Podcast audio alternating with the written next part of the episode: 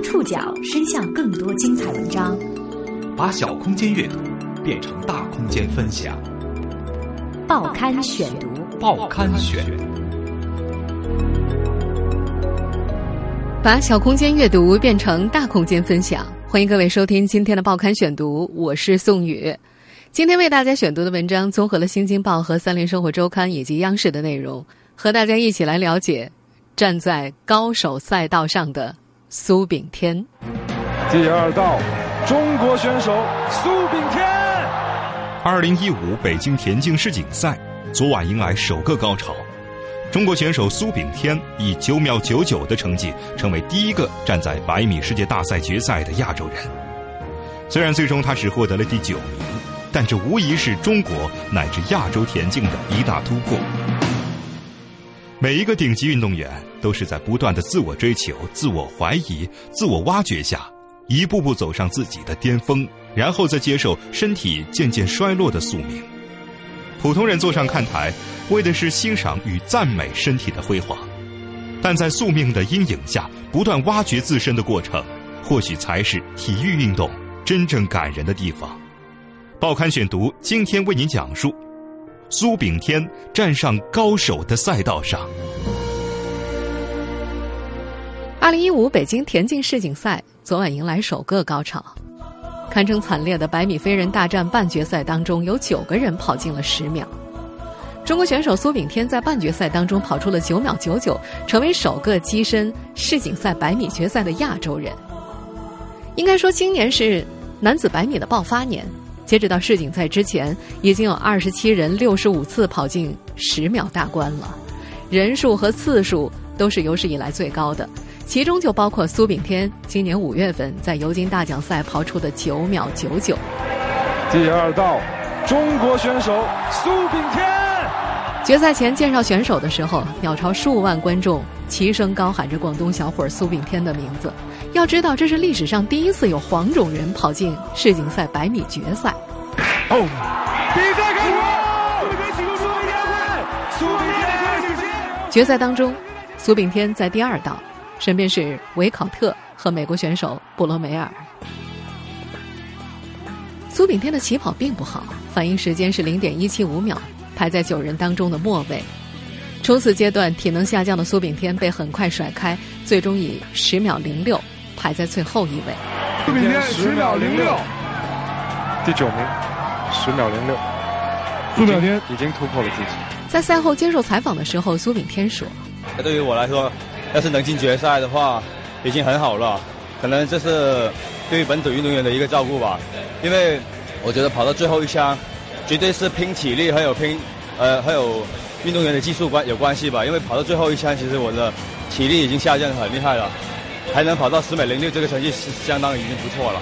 是的，能够进决赛已经改写了亚洲田径的历史。苏炳添说：“跑进决赛让自己看到了空间，也让他对八月二十九号将要进行的男子四乘一百米接力更加有信心了。这不光是他一个人的成绩，这是中国田径几代人努力的结果。虽然最终只获得了第九名。”但是能进决赛已经改写了亚洲田径的历史。更重要的是，在今年，这个在赛场外看起来并不起眼的小伙子，已经两次跑进十秒，证明了自己的实力。报刊选读继续播出：苏炳添站上高手的赛道上。赛场之外的苏炳添是一位身材并不特别醒目的小个子年轻人。对于专业的田径运动员来说，身体。就是他们的才华。有人一看就拥有压倒性的才华，有人拥有马马虎虎的才华，也有人只有难以称之为才华的才华，很难一眼就对苏炳添进行归类。看上去也让人觉得健康强壮，可是不会就此确定他是一位亚洲顶级的短跑运动员。对于自己的身材比例，苏炳添也有自己的理解。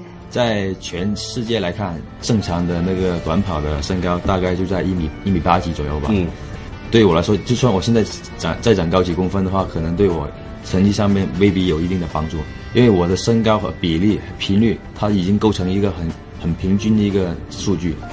你突然间给我来来个几公分的话，我可能我那个频率还有各方面身体就要重新去调调节。嗯，其实我觉得我对短跑这个项目自己还是有一点天赋的。在说话的时候，苏炳添常常看着对方的眼睛，眼神虽然锐利，但并不咄咄逼人，是那种冷静观察、沉稳分析的眼神，甚至有一种自然而然的能够感染他人的镇定。这种性格被认为是苏炳添的天赋之一，不容易紧张，具备相当程度的自我放松的能力。美国著名的短跑名将温特说过。教会任何一个田径运动员掌握放松的能力，会取得很好的甚至惊人的效果，特别是对短跑运动员的成绩起很大的作用。美国田径名将刘易斯也这么总结自己成功的秘诀：比赛的时候要注意保持注意力集中，同时要非常放松。在五十米以前我加速，然后只要放松肌肉，越是放松，速度保持就越好。因此，我自七十米至终点比任何人都要跑得快很多。一项对世界优秀短跑运动员的研究表明，短跑运动员的百米跑成绩由十点九秒提高到十秒的诸多因素当中，爆发力的提高占百分之二十点五七，力量的加大占百分之十二点三四，而放松能力的改善占到了百分之二十一点五七。当苏炳添还在广州中山市古镇初级中学田径训练队的时候，他的启蒙教练杨永强就发现了他的这个特质。杨永强是在学校的篮球架下发现他的。这个故事随着苏炳添在国内跑坛崭露头角，已经被讲述过很多次了。有一天放学之后，一群孩子聚集在一起比赛，谁能跳起来摸到篮球架？苏炳添刚进初一，身高只有一米五五，却表现出了和个子不相匹配的爆发力。他很轻松地摸到了篮球架，于是。在旁观战的杨永强将他招进了学校的田径队，每天放学之后跟着做做基础训练。当时的古镇初级中学并不以短跑见长，尽管有田径部，但只是体育老师杨永强统管各种项目，没有短跑的专职教练，也有些年头没有拿到过市里的短跑奖牌了。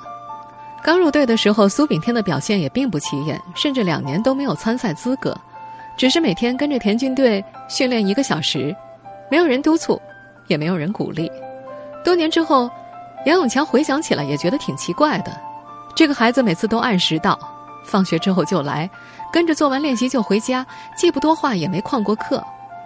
就这样默默无闻的跟练了一年多，直到初二才有机会跟着杨永强去看镇运动会的比赛，给参赛的短跑选手做后勤，帮着在沙地上砸长钉子、固定起跑器什么的。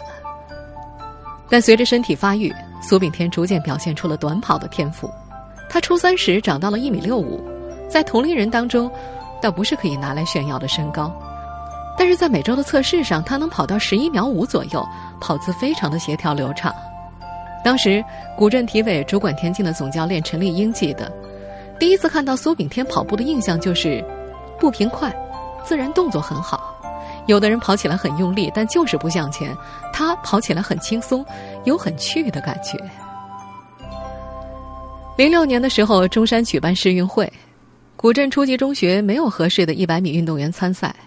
杨永强刚好上镇体委办事儿，就随口说了句：“让苏炳添去试试吧。”他在这次世运会上跑出了十一秒三，比第一名只差百分之一秒。这是苏炳添踏上专业赛道的开始。除了成绩之外，他不温不火又镇定自若的性格更给人留下了深刻的印象。启蒙教练杨永强记得，他们带孩子们出去比赛，紧不紧张一眼就能看出来。赛前四处张望，脸色紧绷，不停跑厕所，前一晚睡不着觉，各种状况。但是从来没有看到苏炳添这样。或许因为这种镇定的天性，苏炳添在比赛的时候。具有极高的专注度。要说成绩的话，当时在苏炳添上面还有不少人。虽然他成为了地方上赛事的热门人选，但他仍然不是那种让人一眼就下定决心要培养的种子选手。当时，古镇体委主管田径的陈丽英曾经带着苏炳添几次去试体校，两位男教练都没有看上他，觉得他身材太矮，将来没有发展的空间。但是对于有能力洞察运动员素质的人来说，苏炳添无疑是一个充满魅力的选手。苏炳添不是那种天才型运动员，单看外表就能让人心悦诚服。但反过来说，他那样的身材竟能跑出这样的成绩，说明他身上必定有特别的地方。报刊选读继续播出：苏炳添站上高手的赛道上。袁国强毫无疑问有洞察运动员素质的能力。在八月二十三号晚上赛后的采访上，央视主持人张彤开玩笑地说：“刚才他们俩在直播前一直在用广东话交流，我。”什么都听不懂，这是可以说两广地区为我们培养出大量的跑步的精英。教练袁国强和苏炳添都是广东人，他们俩看起来像是同类型的运动员。袁国强身高不到一米七零，却创造了中国男子百米电子计时的第一个全国纪录，之后又两次打破了自己的纪录。他拥有小个子运动员天生的高步频，以及不太容易获得的大步幅。还有因为身体而不容推翻的自信，在他看来，百米短跑没有障碍物，运动员只需要不停的翻动双腿向前跑，对于身材的限制是最小的。作为苏炳添的教练，现在他钻研的是如何将步频、步幅与身体条件完美结合的理论。就是跑跑步要有智慧，我带了他十年，我完全知道他一个非常非常用心的的运动员。他对每一件事、每一个动作、每一个细节，他都很认真去琢磨。他是从二零零七年开始带苏炳添的，他对这个年轻人的印象是跑起来很协调，像一个球。而他的任务是帮助苏炳添把小球变成大球，也就是说，在保持高步频的前提之下，加强他的核心力量，增大步幅，同时保持动作协调和流畅的节奏。这是一件技术含量相当高的事情。都是广东人。都是小个子的百米选手，让这对师徒之间有不同寻常的默契。苏炳添冷静地坚守自己的节奏，扎扎实实地独自消化训练计划。训练结束之后会写日记，会记录自己的再训量，应该怎么练，应该注意些什么。袁国强也相信自己会动脑子的苏炳添，他说：“训练上的自觉性是苏炳添的一大优点。这个孩子看中了一件事情，就会去认真做。比如说吧。”他想着破十秒，他的训练就会围绕着这个目标展开。即使是比较枯燥的力量训练，他每次都做得很足、很认真，不会说坐在那里聊天或者拿着手机看。他属于那种投入的、敬业的运动员。在训练场上，他们看起来保持着彼此都感觉舒适的共生关系。袁国强不会不分青红皂白的发号施令，也不会亢奋的大声喊叫、鼓吹什么精神论。只有回放跑步视频的时候，他们才会在一起用粤语低声交流，双方有一种沉默的尊重和信任。袁国强和苏炳添一个最重要的共同点就是他们都有着平静的野心，不管生性如何稳重，不说大话，不做夸张或者戏剧化的表演，但是都不能妨碍他们的野心勃勃，或者说野心勃勃就是优秀短跑运动员的基因之一。如果没有极强的求胜欲望，没有那种枪声响后不管不顾闷头向前，在咫尺之间对手用速度荡开的气流里跑出自己气流的气势，就不可能成为顶级的短跑选手。苏炳添的野心是跑出自己的个人最好成绩，站上奥运会前八的赛道。袁国强也有着相似的野心，他告诉过苏炳添。自己曾有机会参加1988年的汉城奥运会，但是因为种种原因没能成行，这是他运动生涯当中最有遗憾的事情。袁国强说：“他更加关注队员的成长性，因为他有更远大的目标，就是要寻找身体和意志都可堪挖掘的选手，精心培养，将他送上一流高手的赛道。”您正在收听的是《报刊选读》。苏炳添站上高手的赛道上。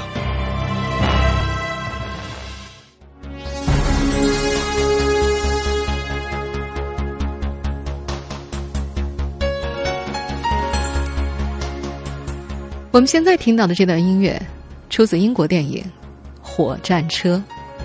在这部上世纪八十年代出品的电影里，一位短跑教练告诫自己想在奥运会上夺冠的弟子。不要怕抛起了全凭胆量的选手，有胆是会威吓对手，但是短跑凭的是神经本能，神经是可以磨练的。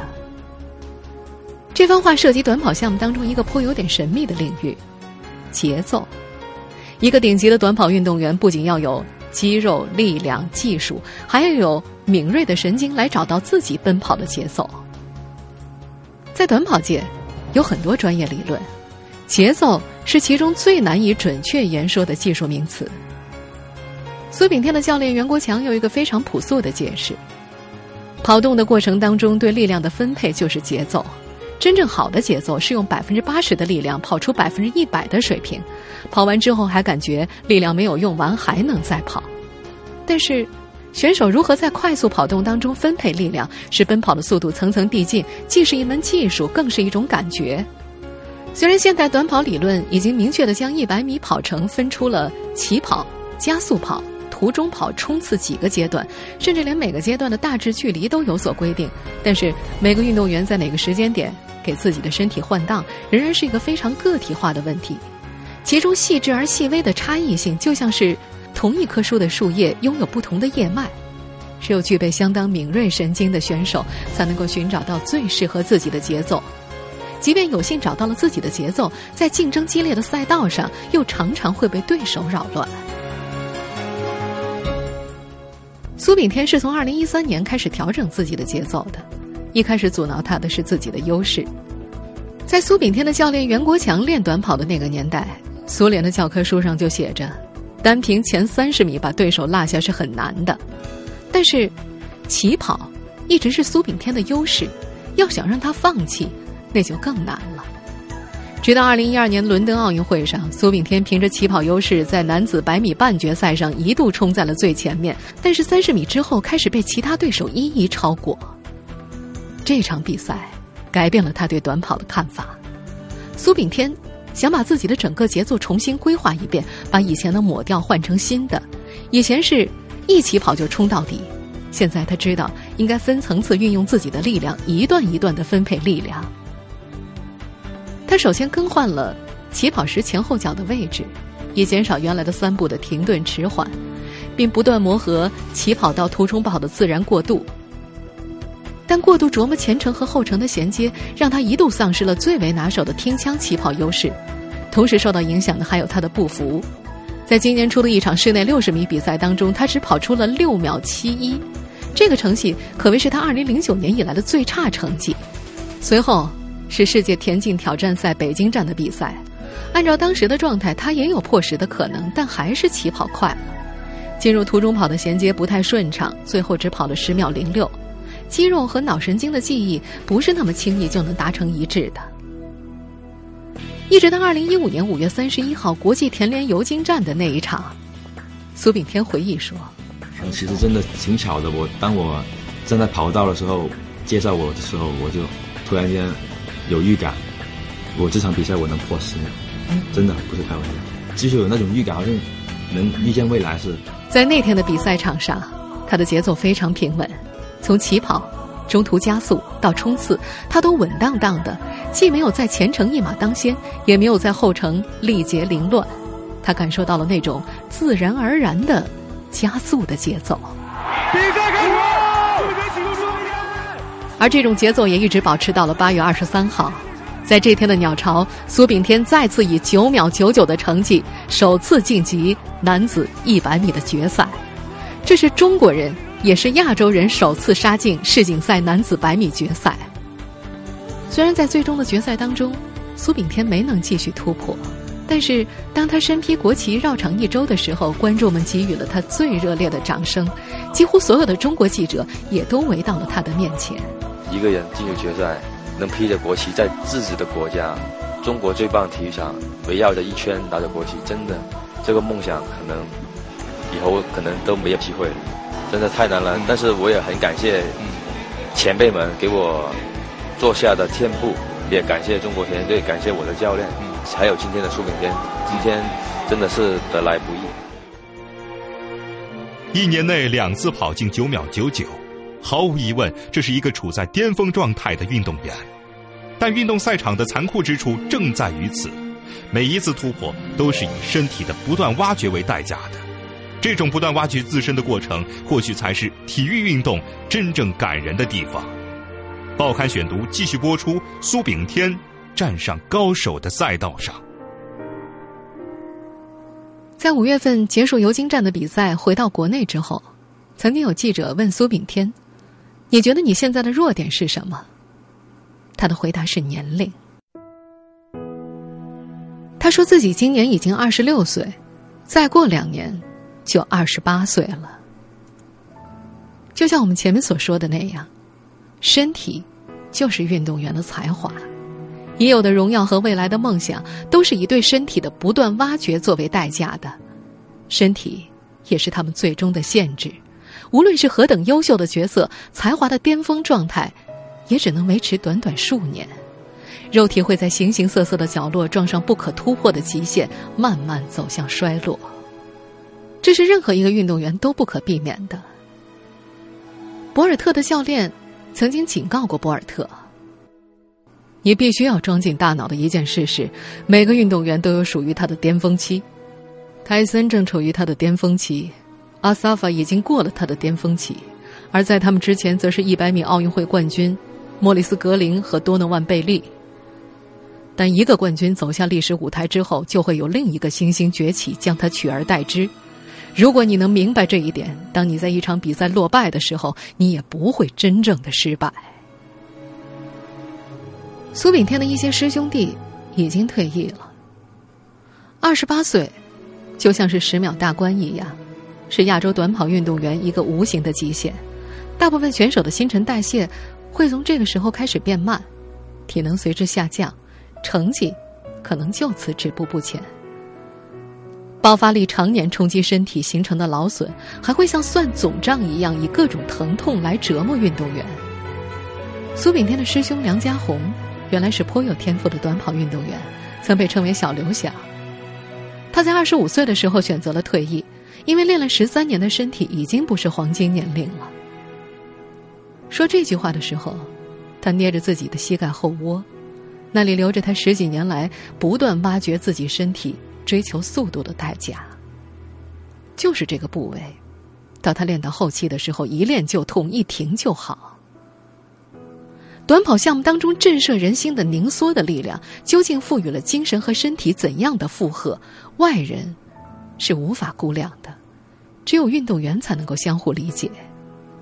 梁家宏曾说：“即便是刘翔那样的身体素质，进入三十岁之后也是很难熬的。”北京奥运会的时候，他退赛。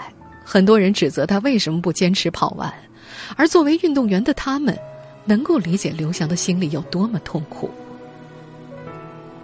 苏炳添一直很小心的看护着自己的身体，他的作息非常规律，晚上二十三点睡觉，早上七点多起床，不抽烟不喝酒，也不追求大运动量的训练。但是不管如何小心，身体的疲惫仍然会像污泥一样积存在身体里。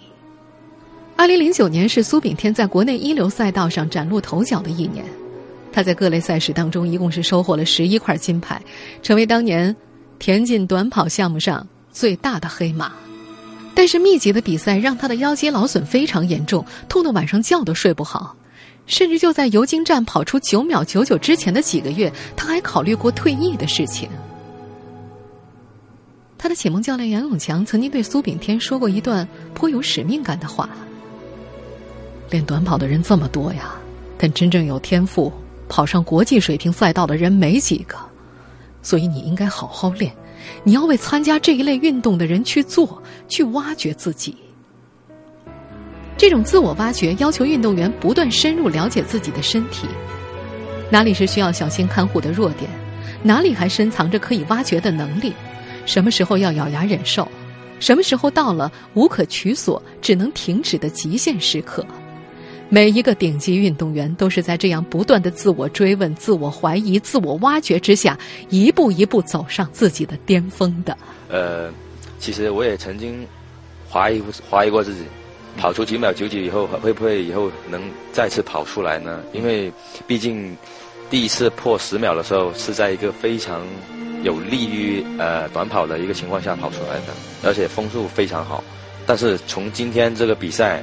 我发现，其实我对自己的怀疑其实是多余的。